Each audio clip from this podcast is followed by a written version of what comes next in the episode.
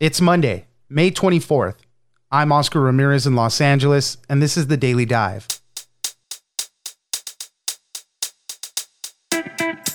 There's been a lot of buzz about UFOs in the news lately. Some new video from 2019 was recently leaked, showing an object flying by a Navy ship and disappearing into the water. Former President Obama was also recently asked about what he knew about these strange objects. This is all leading up to an upcoming report to be delivered to Congress that will supposedly detail what the Pentagon knows about unidentified aerial phenomena. Ginger Gibson, Deputy Washington Digital Editor at NBC News, joins us for UFOs, Georgia and Arizona still looking into election results, and the vote to create a January 6th commission moves to the Senate. Next, President Trump and many of his allies continue to push the claim that there was mass fraud during the last election, causing him to lose multiple lawsuits have been thrown out in court as there is no evidence to the claims. And while many of these allegations have been pushed out for some time, where did they originate? Many of the key elements of the story saying the election was stolen from Trump were formed by a man named Russell Ramsland Jr., who was delivering presentations about fraud and voting machines as early as 2018. Jon Swaine, investigative reporter at the Washington Post, joins us for how the stolen election myth was made. It's news without the noise. Let's dive in. What is true, uh, and I'm, I'm actually being serious here, is is that uh, there are uh, there's footage and records of objects in the skies that we don't know exactly what they are. We can't explain how they move. Joining us now is Ginger Gibson, Deputy Washington Digital Editor at, at NBC News. Thanks for joining us, Ginger. Thanks for having me.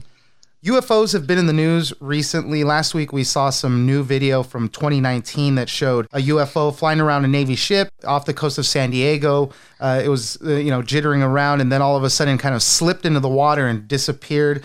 Uh, we saw uh, an episode of 60 Minutes where there was a Navy pilot describing his encounters.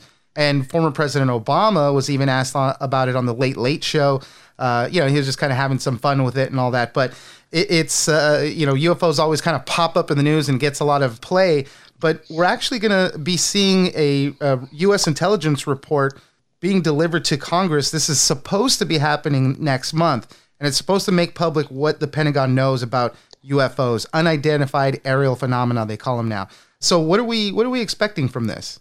Well, first off, we're expecting that report, which is due to the Senate Intelligence Committee, to be delayed. We actually don't think they're going to get it in June, even though that was the deadline they were given to get it together for the, for having the intelligence community put it together. And so, basically, what I think there's there's lots of interest, lots of intrigue about the potential for unidentified flying objects. And as President Obama said, you know, getting serious as he joked about it was that we just don't know where they come from and by that he means you know they could be little drones from a foreign country spying on us, or maybe they come from another planet. We don't know. um, and I think that that's the sort of exciting speculation people are really enjoying right now. Yeah, you know, some of the new videos that have come out have been from 2004, 2015, 2019. So relatively recent. Uh, Marco Rubio is a funny one because he always gets a lot of play. He always gets asked about this for some reason, and, and he kind of maintains that line. You know, if this is a foreign military force or something flying over an airbase or whatever, we need to know about it. So he gets a lot of play in, in this situation as well. And all of this was done because it got slipped into the 2.3 trillion dollar COVID relief bill that President Trump signed before he left office.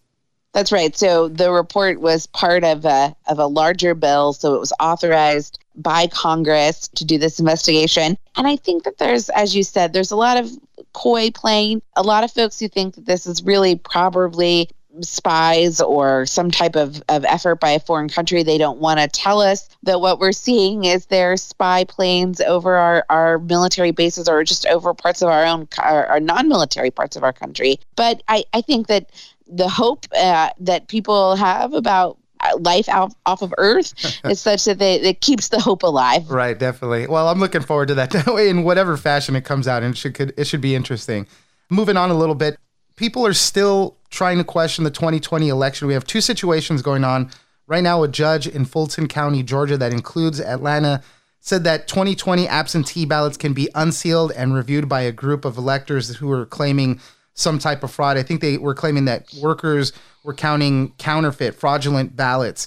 in Arizona, there's been this ongoing audit slash recount in Maricopa County. I think it's 2.1 million votes there.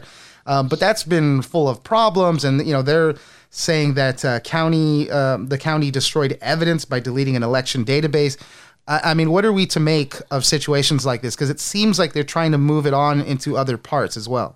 Well, they found that database. They just didn't know how to search their computers for it. Right. Um, so it's not lost you know, I think that we're in this really strange time where people are trying to contend that uh, something that happened didn't happen, and that's that Joe Biden won the November election and, and won it by a lot, and that there's really no evidence of fraud. And so they're looking for some type of evidence to try to continue to bolster this false claim by Donald Trump that he actually won the election. And look, there's a lot of critics who say, no harm, go ahead, count, we won. And there's some critics who are concerned, particularly if you look at places like Arizona, that the process has not been secure. And that even if they just point to, say, a tiny shift in the numbers that maybe even wouldn't get them to win Arizona, that they'll use that as evidence to make people continue to believe the lie that he won the election. Right. And I think that's the point right there because I, I think in both situations, they've already said it's not going to change the outcome. There's no such, no possible way they're going to reverse anything.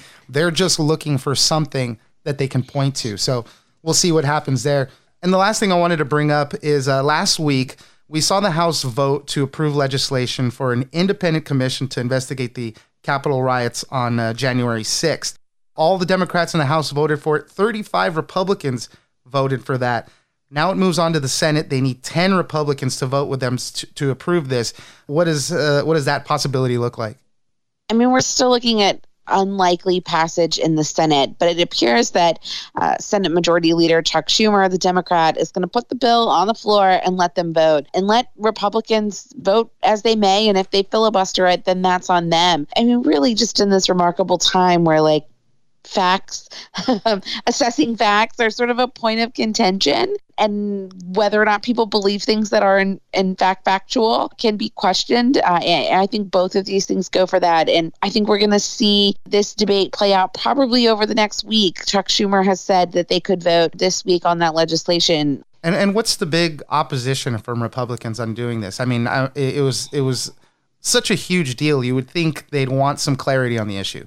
Some of them have been pretty blunt in saying that they think that this is a political liability for them, that they think that Democrats who gave sort of a deadline in this for this commission to come up with something by the end of the year are just doing it to use against them in the midterm elections by pointing out that it was supporters of the former president who stormed the Capitol and they're worried that it'll make them look bad, that it'll become a political fight. And for that reason, they won't allow this to move forward. Ginger Gibson, Deputy Washington Digital Editor at NBC News. Thank you very much for joining us. Thanks for having me.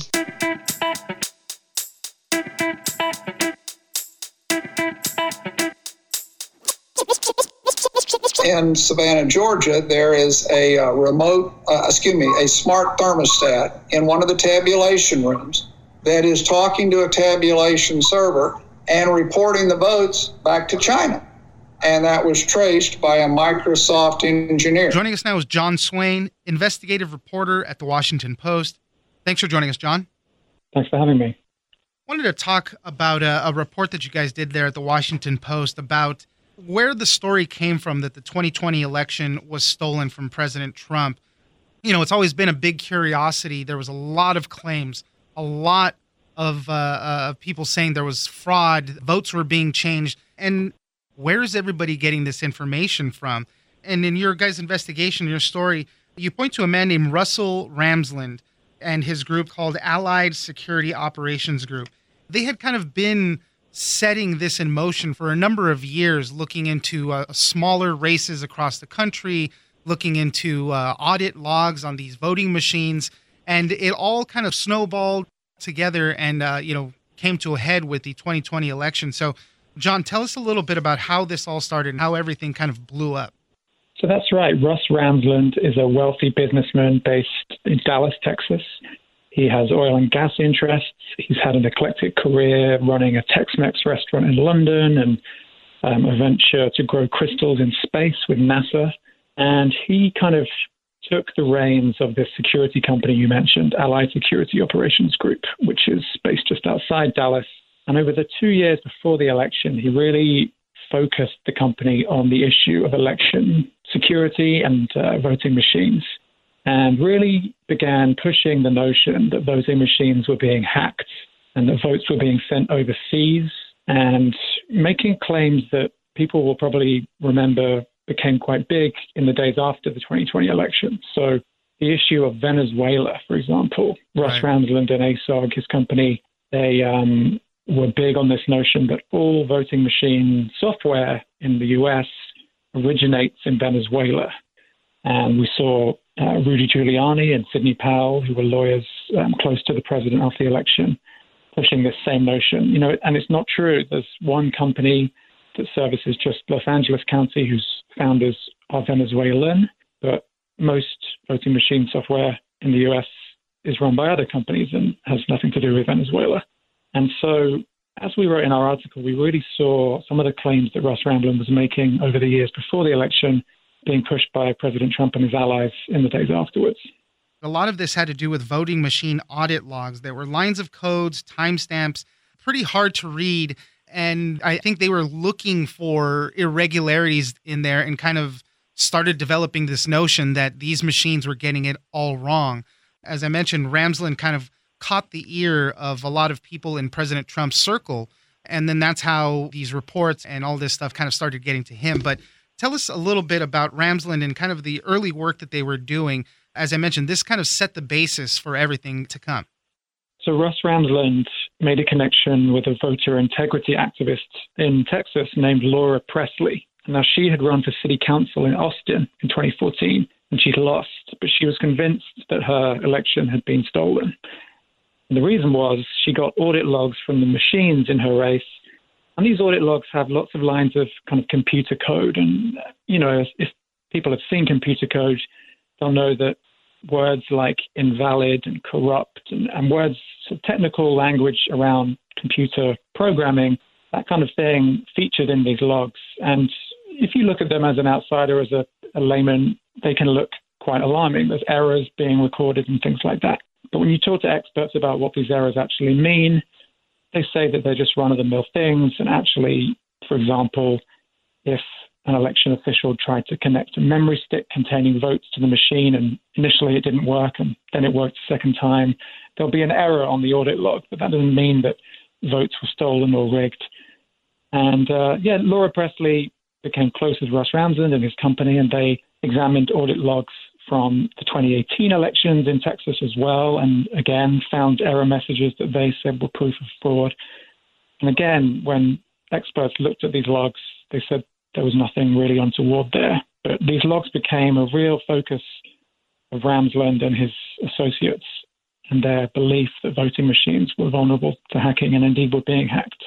Yeah, and you know, as we saw in the days after the 2020 election, with all of these claims that were going through, things were just getting thrown out of court. You know, they were saying there's no evidence of any of this stuff. This happened early on with Ramsland and Pressley, as you were just mentioning in her race. She filed a lawsuit. It got thrown out. They said it was frivolous. Uh, that showed that you know it shows basically how thin a lot of these arguments were.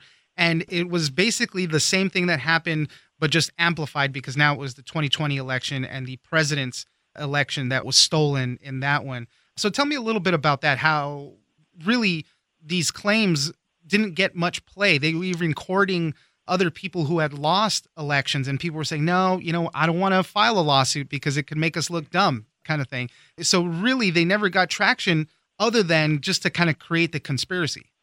That's right. So in 2018 and onwards, they tried to sort of get interest from candidates in Texas who had lost. There was a state senator named Don Huffines and a congressman named Pete Sessions who had lost. He actually got back into Congress in 2020, so he's there again now. But they courted these candidates, as you say, and they tried to sell them on the idea that their races may have been rigged or, or stolen in some way. And really, these candidates took a look. They didn't really think there was much to it, and they declined. And as you say, surprisingly, the candidate that really did take the reins of these theories was the president of the United States, and they really were sort of thrust into the forefront of the discussion around the election. So, for Ramsland and his group, as things started getting closer to the 2020 election, they were holding these meetings and they were trying to talk to lawmakers about this. you know, it seemed that the hook was always to try to get to President Trump, uh, issue that warning that these uh, voting election machines, this fraud that was going on in much smaller parts, could possibly affect our guy. You know, our candidate could lose because of all this stuff that's already happening. So tell us where it kind of made that jump, where it really came across to the president. So some of the people that Russ Ramsland and his company were briefing in the years up, running up to the election were people like Congressman Louie Gohmert of Texas, who was a, a very staunch defender of President Trump. And Louie Gohmert has said in sort of little known public comments that a year before the election, he took claims from a group that matches Russ Ramsland's group description, a security, private security outfit in Dallas, Texas. Gohmert said he took their claims to the president directly and that the president said this is a real problem. And that is one sort of direct route into the White House. Another was Sidney Powell, who, in the years up to the election, she too was briefed by Russ Ramsland and his company. And then shortly after the election, she became quite close to President Trump. She had meetings with him at the White House. There was talk that she may have been appointed a special counsel to investigate the election. In the end, that didn't happen. But really, there were these people who were briefed in the years and months in the approach to the election who ended up getting these claims and these theories to the president and to people around the president. After that, kind of the next phase of that was the big media blitz because you know all to this point really there'd been no real evidence of this any time that they had produced a report it was kind of blown out of the water they said well there's nothing there and uh, you even spoke to a former senior cybersecurity official who led the team that was tracking the integrity of these 2020 elections. And they said nothing really there. This group, Ramsland and his group, just kind of provided this authenticity or something. They just made it believable enough to catch enough traction. And uh, Ramsland made all of the media tours really pushing the idea. And as we know, one of former President Trump's strengths is in repetition. And all that repetition kind of just sowed all of those seeds of doubt. That's right. And we had these sort of sound bites and factoids created by Ramsland, um, which were repeated by the president and by his, his allies. Um, Ramsland submitted affidavits for some of the lawsuits that Sidney Powell brought, and they contained these sort of false details, false claims, such as um, turnout in Detroit being 139%, meaning, you know, there were more votes than there were voters. And President Trump actually repeated that in his speech at the January 6th rally before the Capitol was stormed. He repeated it also in one of his calls with Georgia election officials when he was trying to persuade them to sort of uh, re examine the result there. And Ramsland made similar claims that were repeated. There was a claim he made about Antrim County, Michigan, about how there was a 68% error rate in voting machines there. President Trump tweeted that and said, you know, that should be investigated. And so, as you say, you know, President Trump was willing just to mindlessly rebroadcast these claims made by Ramsland without fact checking them because they were false. And they made their way into the kind of conservative media and the, the ecosystem around the president and some of his supporters who continue to believe them and it really changed public perception. I, I, mean, there was so many times when the president would tweet something out and it's kind of like I have no clue where he's getting some of this stuff from. And that's why I loved this article. There's so much information in this uh, that you and your team worked on. So I suggest everybody go out and read it. There's a lot of backstory to a lot of this, but this is the backstory. This is how the story had been developed. And and we even saw it on the campaign trail. The the president had been talking about voter fraud since the very beginning, almost laying the groundwork for so when he lost, it was easy to just point back to all of that. So there's a lot of information in your piece, Jon. As I mentioned, I suggest everybody go out and check it out. But just kind of the backstory to how the story that the 2020 election was stolen blew up. Jon Swaine, investigative reporter at the Washington Post. Thank you very much for joining us. Thanks so much.